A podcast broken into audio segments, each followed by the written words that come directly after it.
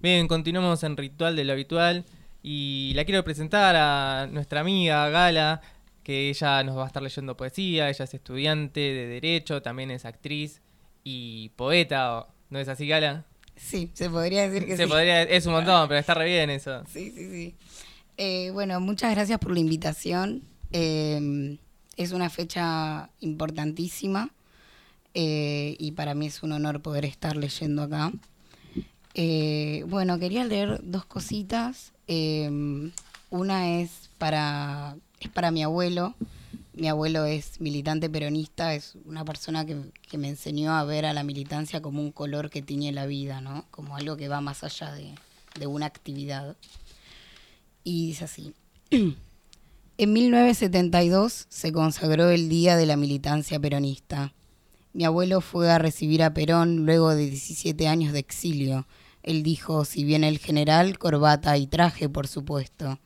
Mientras juntaba amigas de pan con la yema de los dedos, me explicaba cómo esquivaba las balas cuando lo perseguía la policía.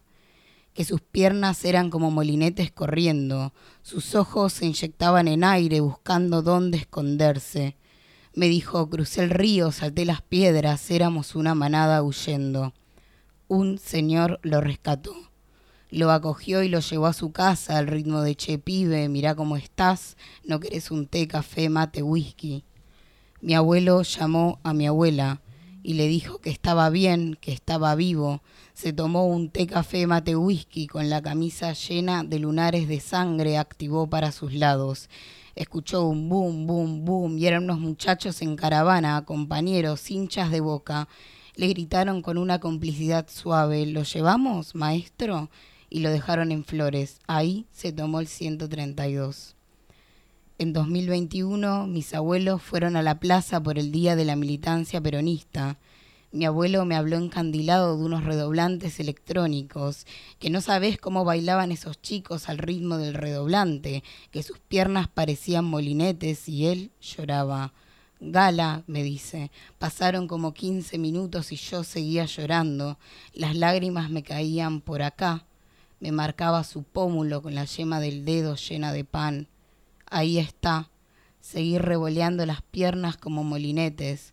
Siempre revolear las piernas como molinetes. Para bailar y no para escapar de la policía. Bueno, ese fue lo primero que quería compartir. Eh, y lo que sí ahora es un poema muy cortito eh, que escribimos para conmemorar. Escribimos, digo, porque fue una, un trabajo, un taller eh, para el Centro Cultural Kirchner para conmemorar a las abuelas de Plaza de Mayo. Eh, y dice así. 24 de marzo. Palabras suaves abandonaron nuestras bocas.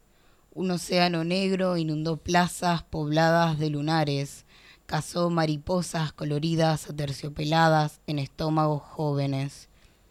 Pero las mariposas sobrevivirán, laterán en la piel de quien escuche esto. Jamás dejará de ser carne la sangre derramada en nuestras plazas. Nubes rosadas se deshacen y rehacen en una brisa que hoy endulza la piel. Muy lindo.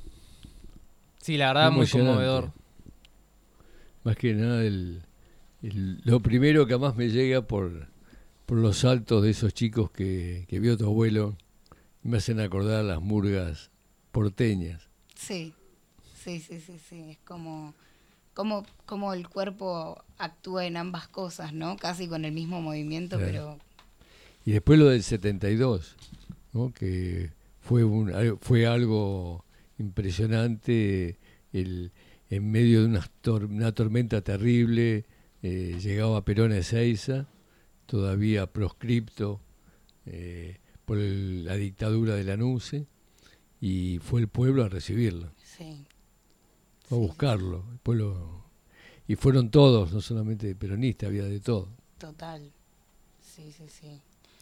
Eh, me da, me- a mí me, me encandila como el detalle de que fue en traje, ¿no? Como ya sabía que iba a haber toda una... que iba a ser una situación de vida o muerte, pero el chabón fue en traje. Sí, lo tomó como una ceremonia de alguna manera. Sí, Claro. sí, sí, sí. Muy conmovedores los poemas, Gala. Bueno, muchas gracias. No, gracias a vos por haber venido.